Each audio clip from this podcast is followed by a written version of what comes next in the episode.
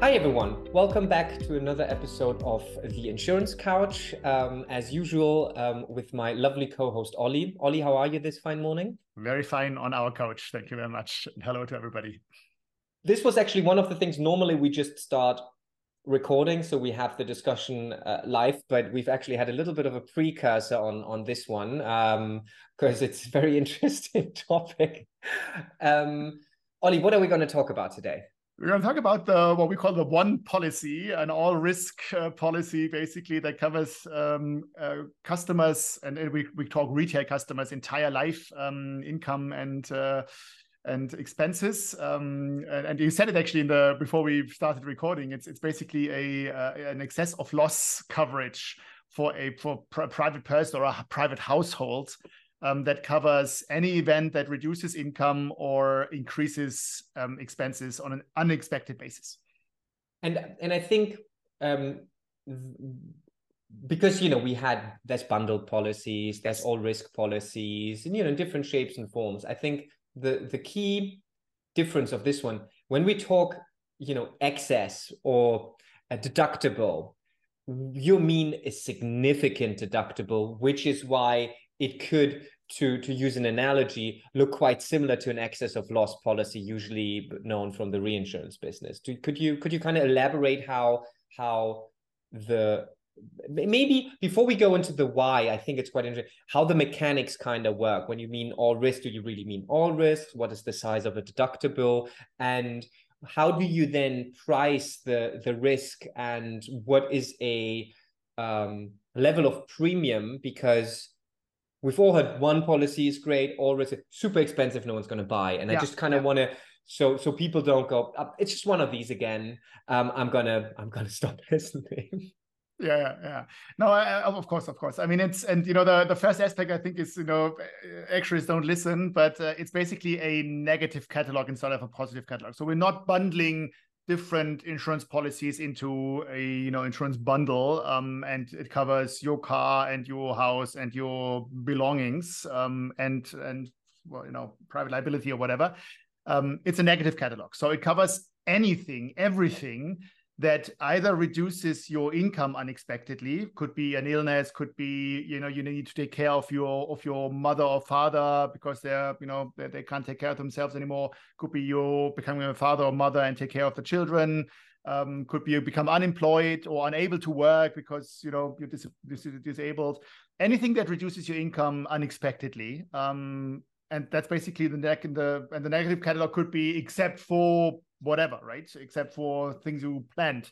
Um, so if you leave your job um, and you, you know, start in a startup and the startup doesn't work, that could be expected. Um, so it's a negative catalog, except for, and same on the on the on the expenses side. So any unexpected expense, you know, you get into a fight with your neighbor and the lawyer costs a lot of money. Um, you get into a car accident, your mobile phone gets stolen. Um, you have unexpected um, health expenses because you have a critical illness and it's not covered by public health insurance.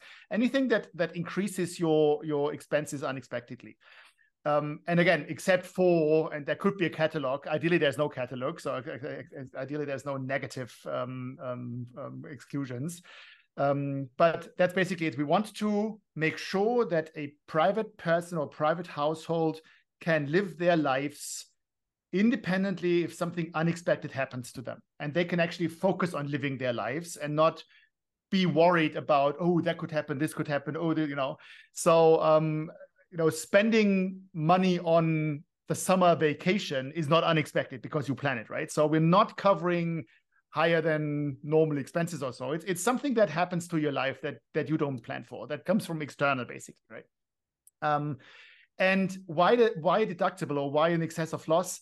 Well, I mean, if you go to a good financial advisor today, um, he or she probably, I think that's a rule of thumb, um, at least when, when I talk to them, you know, they advise you to um, have three monthly gross salaries on your checking account in order to cover for for those unexpected things, right? Um, you become sick, you get into a car accident, you uh, some, anything happens. And I think this is this is a this is a good advice. Um, and I think we should cover everything above that. So three, you know, for I guess for for lower income people, three monthly salaries is is a lot to ask. So I I could, you know, I could go down to one or two monthly gross salaries, but that's basically what you need to cover yourself. Um, and everything in excess of that uh, could be a bad net salaries, where, right? So this income you have to spend. I, I think they say gross salary. I, I mean, you know, we will we'll find that we'll find a solution. Anything, you know. Um, so we need a minimum of, I'd say, at least one gross or net salary, and for for very rich people that could actually go up to twelve or twenty-four um, net or gross salaries if they have a lot of savings, right?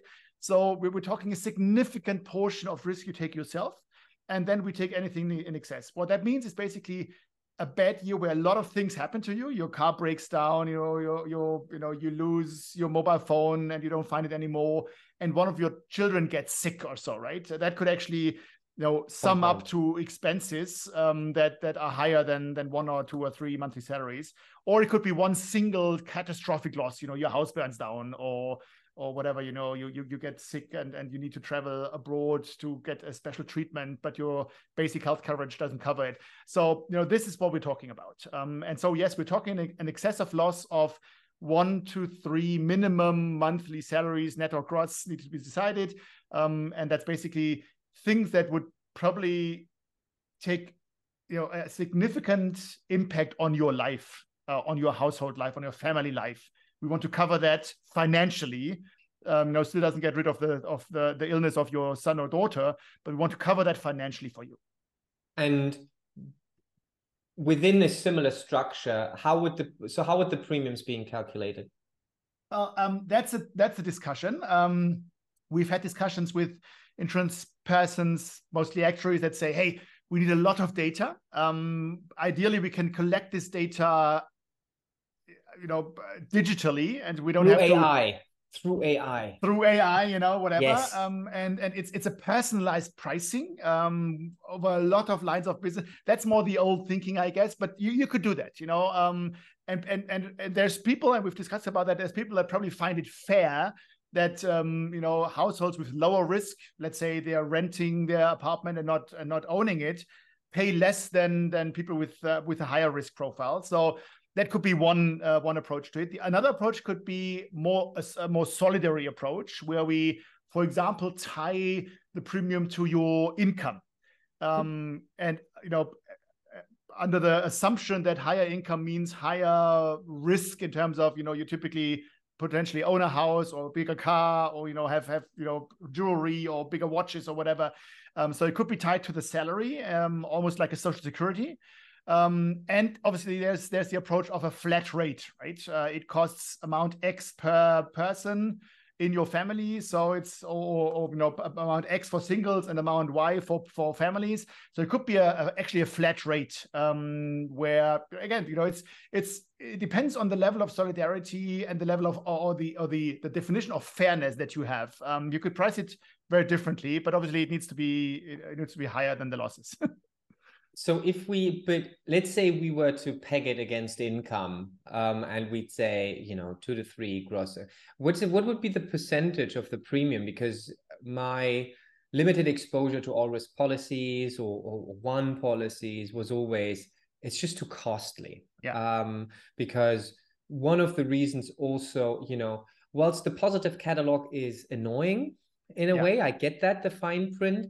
It's not just to screw you over. It is developed from kind of actual incidences to kind of make the risk portfolio manageable, um, and so developed over time. Um, so, so, so what what percentage of income would we be talking about? Because I mean, you know, we've, we've, we've looked at it, um, and I mean, if you.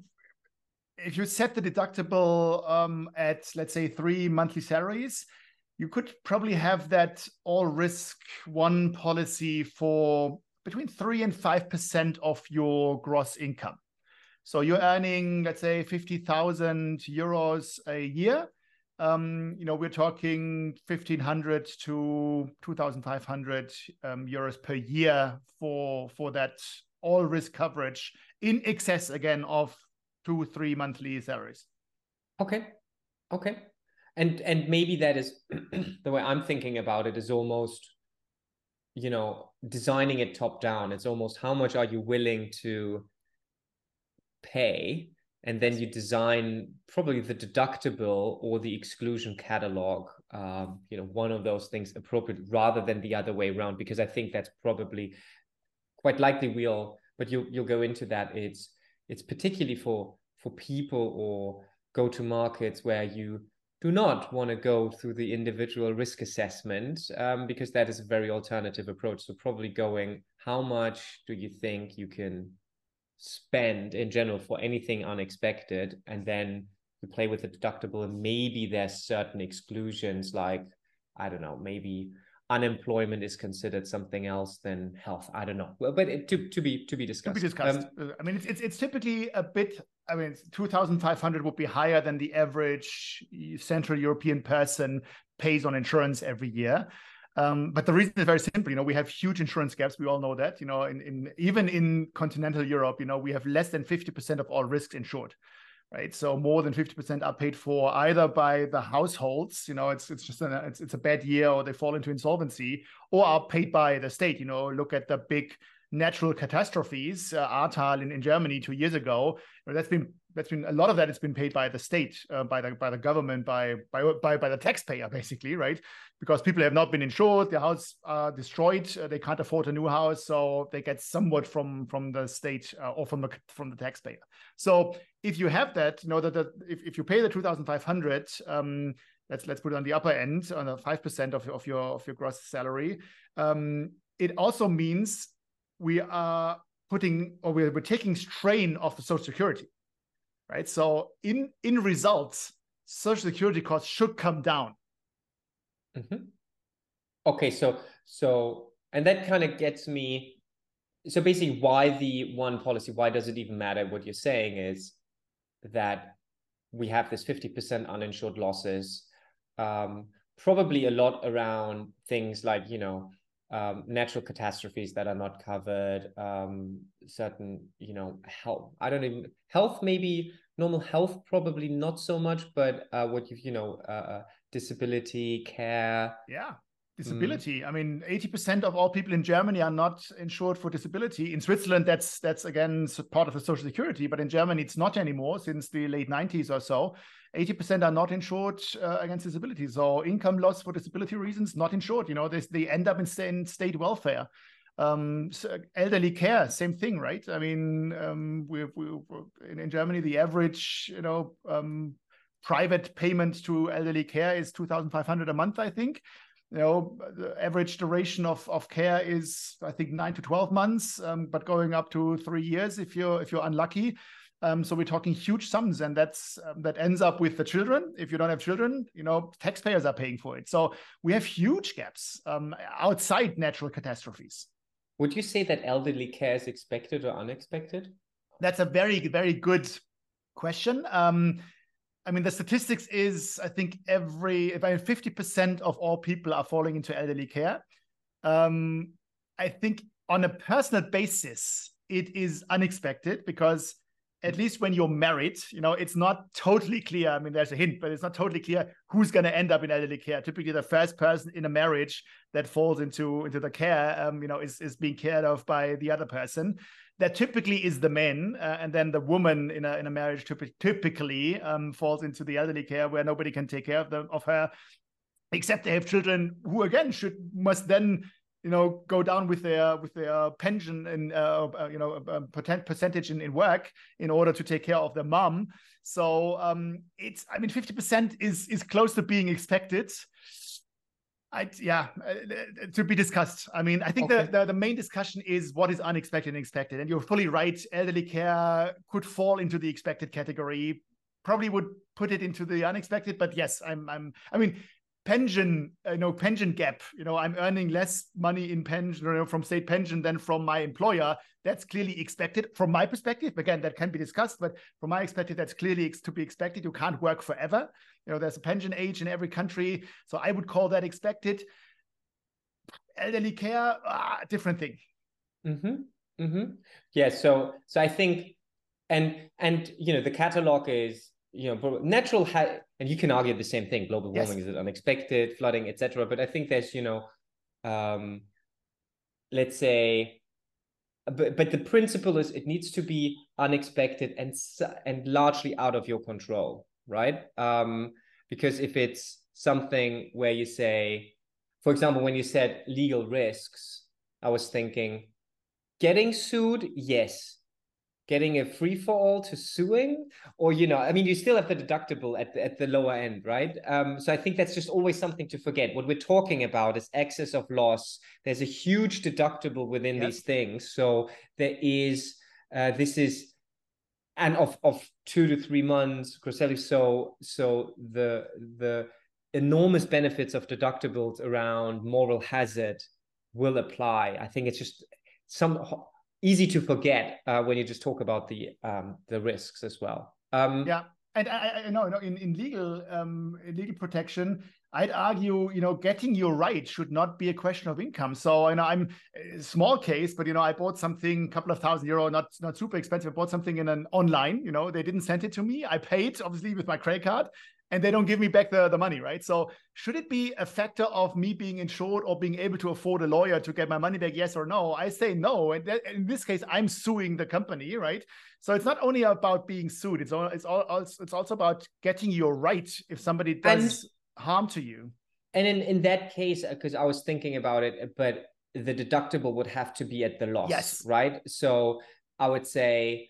Um, you ordering something on Amazon, that's probably still your own problem. You know, that's probably, it's probably not going to be, it's not a loss of three. It doesn't sound like a loss of three gross uh, monthly incomes no. and in terms of the loss at risk, right? Um, saying, let's say, um, not getting, I don't know, um, mold out of out of your bill. You know, I, I, yeah, but it's yeah. interesting. You know, I think there's, there's larger things or... Um, Uh, getting um okay understood it, it legal risk is going to be interesting um anyway um understood private liability is also in your I mean oh, you're doing harm to others, so when you say it's not under your control, you know, private liability naturally is under your control because you're doing, or your children or your dog or your horse. And that's the other thing, you probably don't want to have people breaking laptops and smaller things, but what you do you do want, you know, is if you've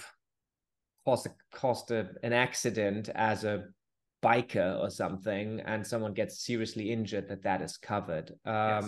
if if it's not already. I mean, private liability in Germany is is, is quite big, etc. Okay.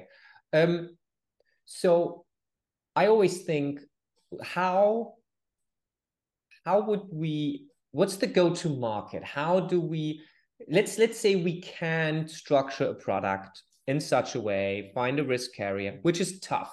Yes. And we'll go into a lot of the complications around lines of business, regulation, structure, et cetera. But it's, let's say we could solve that. There's still a larger, in my view, the biggest problem with new insurance products is customers, getting customers, yes.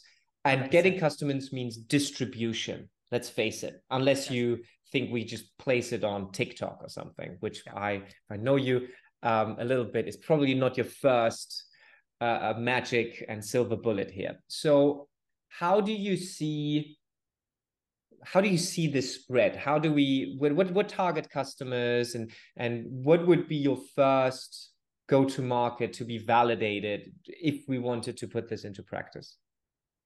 Well, there's there's two approaches, I guess. Uh, one is you approach a, a private a retail customer and expect him or her to pay for the premiums themselves. Um, then it's a it's a direct sale to the customer. I'd probably start with some promising, you know, sub segments uh, of the population. Uh, it could be um, expatriates. Um, that come into a country, are not familiar at all with the with the with the social security system and the and the and the insurance system. When I came to Switzerland sixteen years ago, you know, you, you would think that Switzerland and Germany are very similar, but they're not in terms of social security and and and uh, and insurance. Right? All of a sudden, I had to insure myself for health insurance totally privately, while in Germany this was taken care of by the employer-state combination. So this could be a a, a potential segment. Um, first-time jobbers. We have no insurance at all, don't have to cancel anything. Um, instead of advising them on what they need in insurance, know, a, a flat rate on, you know, everything is insured. You're moving out of your your, your parents' home.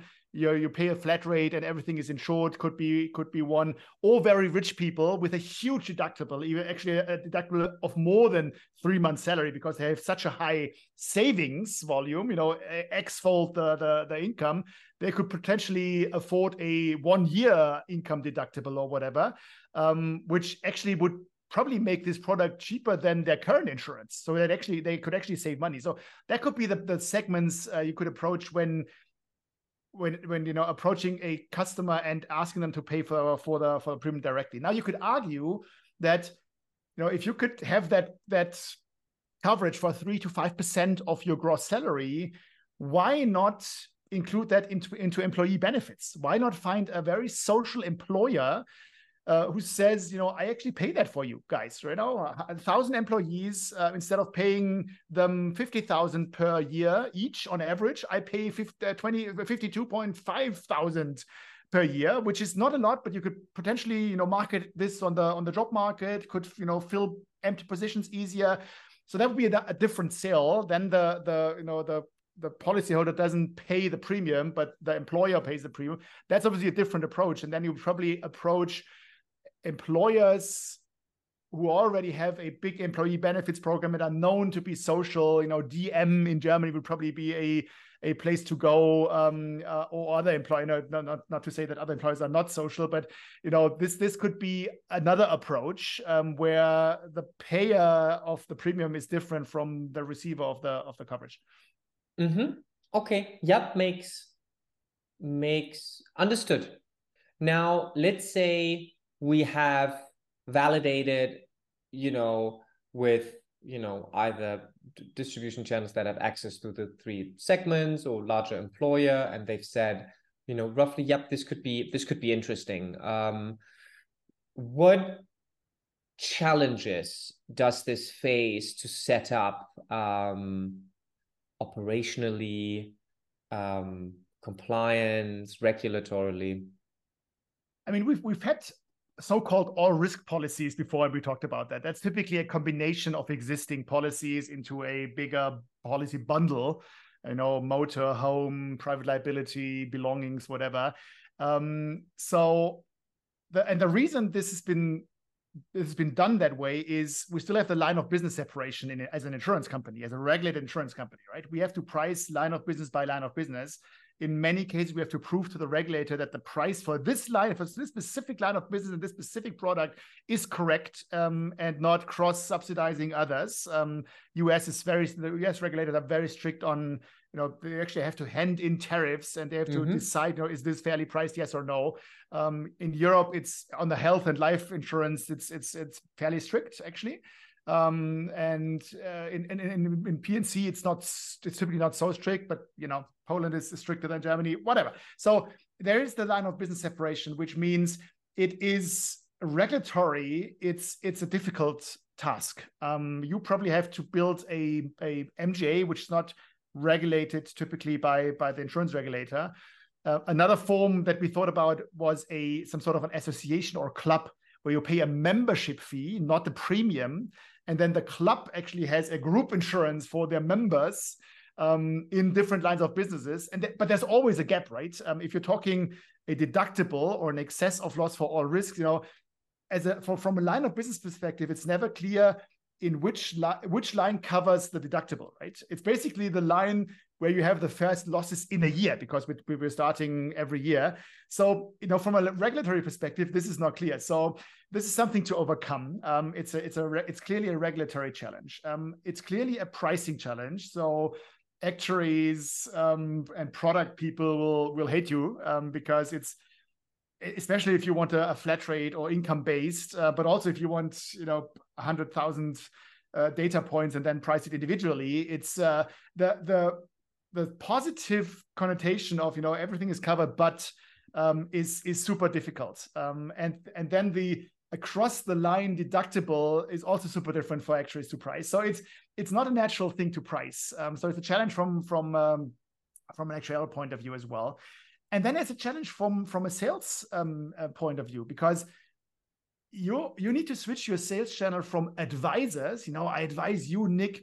you need to cover X, Y, Z risk. You know, um, A risk is actually okay to cover yourself. You know, you don't need a coverage because you're rich enough to cover it yourself, kind of thing. It's, you know, this, and then you, you know, this deductible, this, this coverage. And so go get rid of the advisory approach. It's a sales approach. It's an explanation, it's an explanation approach. You need to explain that everything is covered except for two, three exceptions, and that people can take off their lives and and and not take care of anything that's unexpected. So it's a different approach um, in terms of selling. I don't think that the, the typical sales channel, insurance sales channels that have been trained for decades to advise people on which risk to cover and which not, and by what, and with which company, um, they they need a totally different approach to selling things. So it's not it's not a natural fit for any sales channel out there in insurance. Would you say that, and and you know, let's, I mean, you have more experience in that than me. I think I think it probably depends. I think there's some who are more on the advice, more on the kind of product-led sale. Um, I do, but I feel that if you if you target customers who kind of don't have to switch, right? You know, young customers, expatriates, probably easier. Or if you could make a very good financial calculation of why you're actually saving this, um, and not having to report all of these things to the insurer, that could be a different type of advice, because you would have to compare those two options. Um, and maybe the whole point about, you know, you, you don't have to report all of these things, um, might be, might be interesting. Would you say it's, it's good or bad for direct? Because I would say you could target expatriates, maybe younger people, potentially more easily. Um, and because you don't have all of this advice required, the customer journey, because I think that's where a lot of people kind of went wrong. A, custom, a digital um, quote bind flow is not actually that convenient to a customer. You still have to go through all of these questions, and yes, you basically still need to figure out these things yourself. So would you say yay or nay on a direct distribution model? I'd say uh, yay. Um, but but um, probably late in the process, because it, the the concept needs some distribution. I mean, people need to know about it. Nobody would Google the One Policy, right, today, because the concept is so unknown. So you need marketing, um, and and you know. But Facebook, explain... you know, you could you could. I mean, wouldn't it? You could. There's other. You don't just need to do Google ads, right? Yeah, people would not necessarily look for it, but you know, there's other. I mean, I, I don't use TikTok. I don't actually use Facebook anymore, or Instagram, but I, I hear that this is, you know, where you can kind of do certain impressions, and yeah, um, you can target your specific audience very easily. It's yeah, still paid, sure, but the funnel then. So so I would I would, you know, I, I would say that might be, and yes, and then it would have to be somewhat educational around it for, for people, but, yes, but the, the funnel is different than going, here's my fifty products, just go through them and click, click through all yeah, of these yeah, things. Absolutely. You know, I mean, it's all a matter about L T V to C A C, right? So lifetime customer value, typically super high with that One Policy. Um, people, you know, again, it's, it's, a, it's the ultimate cross-selling. Um, people buy any, everything, every coverage from one insurance company. So they're super loyal. Lifetime and, and and and you know, many many products, two thousand five hundred per year. Um, that's that's a super high lifetime customer value, but the C A C is super high as well. And so I I my my guess would be, as long as you have to start educating people from zero on Facebook and still pay per click to Facebook, I I my guess would be the conversion ratio is so super low because people are not sticking with you in the entire educational process, which will probably take hours um also to, for them to understand and click through. Um so I my guess would be, but but up to be to be tried, you know, my guess would be it's it's unless there's some education up front and you have you just have to do the fine print kind of thing with them, um the conversion ratio, and you still buying clicks from from Facebook or whoever, um is too low to justify even the high lifetime customer. But to be tried, to be tested. Does it require, because I was just thinking, does it, because you're, you're basically targeting people who are already uneducated around it. So you don't need to uneducate or, or re-educate anyone. It's basically, if you're an expatriate and, you know, have nothing better to do than figuring out what the local insurance landscape looks like, go for it. Or here's the one, you know, here's the one policy. It is this much of your income. It covers, you know, the, it covers everything across these things. And if you particularly want to insure your car, you can decide to do that. But but what it means is you're covered. You can focus on. So so I, I would have thought, what what is there so much to educate on? I mean, it's a it's from a customer point of view, it's a pretty simple product, isn't it? It is, but it's also expensive, right? I mean, um, not many people pay two and a half thousand per year on on insurance coverage, um, and so. And, and again, it's a topic that people don't want to deal with. So you need to explain to them, you know, why okay. is it good for you? You know, you could lose your job. Um, yes, probably people can relate to that. Um, you could, you know, you could become disabled and then and not be able to work. It's, it's super hard to sell. I mean, try to sell a, a dis- disability insurance in Germany. People are not buying the concept of this could happen to me. People are saying, wait a second, you know, forty percent of all disability, disability cases are, uh, fi- uh, you know, um, physic- um, um, psychological. Right, mentally, yeah. uh, that doesn't happen to me. You know, people are telling you, you that doesn't happen to me. Ollie, are you fucking out of your mind? I mean, I'm a stable person. Okay. I, I, why would I, right? Could I become cancer? Yes, but that's only five percent of the cases. Could I become, you know, pain in the back? Yes, probably, but actually not happening to me. I'm a tough guy, you know, it's, I'm, I'm, I would still be working.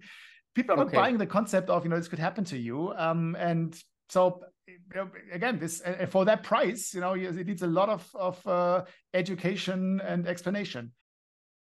Do you then see that it does require or warrants a, dis- a political discussion as well? Um, because, you know, with the, or at the very least, to try to get state funding or some support or some potential tax benefits or something? Yes, I, I do think that people that offer the One Policy should talk to the the tax or social security authorities. Um, and maybe there's a, a win-win situation where social security pays, let's say, fifty percent of what they save um, on the customers that have the One Policy um, in, in in terms of a, a discount for the for the customer. Um, so there could be a way of making that coverage even cheaper um, and still leaving some of the cost to the taxpayer. And ideally, eventually, you know, taking all, all, all the costs off the taxpayers um, back. Um, but there could be a way of starting that, to subsidize it uh, with payments that otherwise would need to be paid by the state, right? Um, it's I mean, we're talking unemployment insurance, we're talking disability insurance, um, you know, we're talking, yeah, welfare, um, minimum minimum wages or whatever, and, and, and that's that's what we what we basically get rid of. Um, or we privatize it. So yes, there is a way of thinking about subsidizing that, getting that subsidized by social security organizations. So if you were a C E O or someone in charge of at an insurance company looking, being interested, what would be some kind of tangible steps of how to approach this topic? What would be some advice uh, you, you, you give so it doesn't, it's not just a discussion point for Friday afternoon? Yeah, I mean, as you said, and and, and we always say in, in our podcasts, um, the key thing to all insurance is sales channel, right? Um, you can you can have the brightest product and the smartest solutions. If you don't sell it, and you need to sell it, you need to push it, right? So I take care of the, the sales approach first by either winning a first-time, at least mid-sized employer um, that is willing to pay those premiums for their employees, or a, a dedicated sales organization that approaches an easy win. And easy is, you know, it's not super easy. It's easier than the rest. Easy win uh, t- uh, customer segment, like the newly uh, new, newly appointed um, expats or so in, in my country, um, to take care of the of the sales of the sales funnel of, and the sales um, um, channel. And then I'd I'd go with a an approach that is beyond the, the today's all risk policies. It's beyond the collection, the bundling of three, four, five policies or so, because that doesn't work.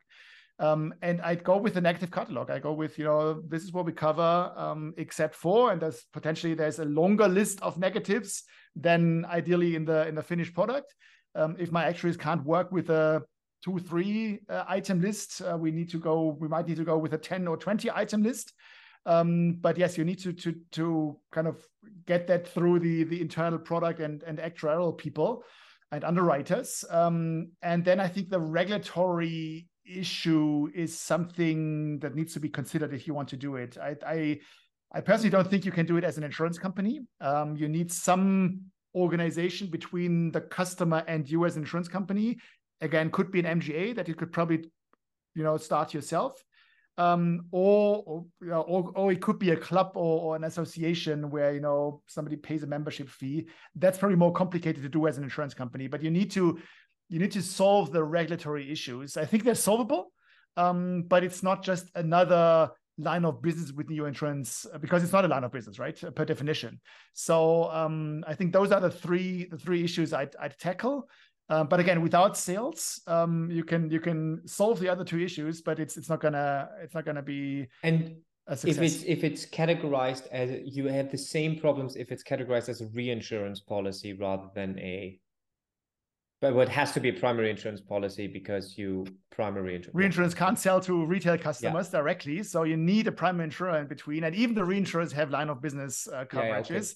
Um, you could probably, you know, as a, as a, you could probably easier um, um, legally easier uh, uh, write a reinsurance contract across lines of business than an insurance contract um, in terms of reporting and, and, and regulatory. But um, but still, you need a primary carrier. Um, you could you can one hundred percent reinsure it, and yes, it would be super nice for for um, reinsurance companies. And and having said that, you know, it's it's actually possible for smaller insurance companies to do this um, if you have a reinsurance company behind you that can cover the the, the losses, which are obviously higher, right? Because you know mm-hmm. we, we take we, we're, we're talking excess of loss, so it's high losses. So you, as a smaller insurance company, you want to reinsure that. Again, you need the licenses, though, right? You need all the licenses, uh, basically.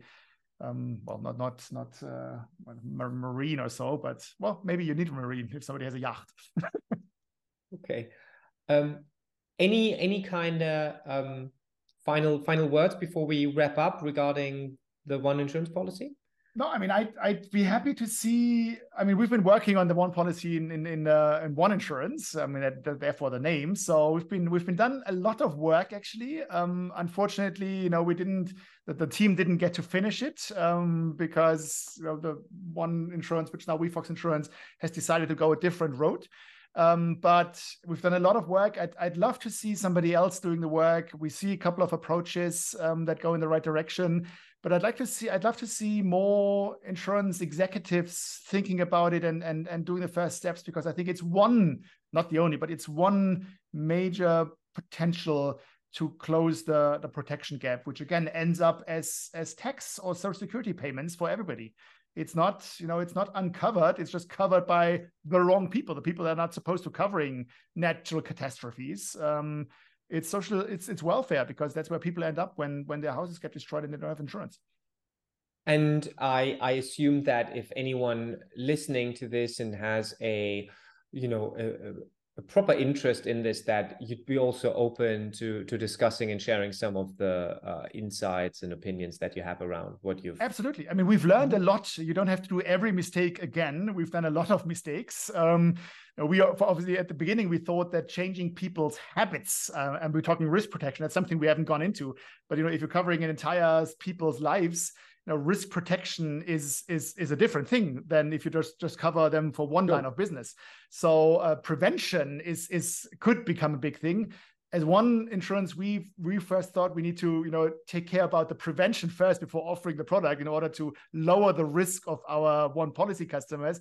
That's been that's been a mistake. Um, people don't don't want an insurance company to interfere with their with their habits and behavior. Um, but what I'd say is it, it it must be a part of the of the equation, and it can be, because you know you're then the, the single provider of financial care for unexpected events, and that I think elevates you into a position where you can talk to customers about changing habits or, or behavior. Um, but it's the other way around. It's not changing behavior first and then selling them the one mm-hmm. policy, selling the low people, low risk people the one policy. That's been in a, so we've learned a lot of things along the way. We've learned about, you know, you can't take, do it as an insurance company. You need an M G A or club first. We have the advantages and disadvantages of both solutions. So we've we've gone fairly far in implementing this um, and, and and thinking it through. We, we, we've arrived at a pricing, um, a flat rate pricing, as well as an income-based pricing. So um, yes, I'd, I'd be happy to share that, because I think it's a it's a super valuable product for our industry. It's it's not going to be the only product. There's always going to be people going to you know, um, comparison portals and, mm-hmm. and and optimizing the shit out of their insurance co- coverage. Um, but it's it's I think it could be one of the major innovations for insurance that actually has also a social cause um, mm-hmm. for everybody. So yes, happy, more than happy to share any experience we've done, um, we've made in, in, in One Insurance. Awesome, Olli, thank you very much, and everyone else, thank you for listening. Have, Have a lovely day. day. Bye. Bye.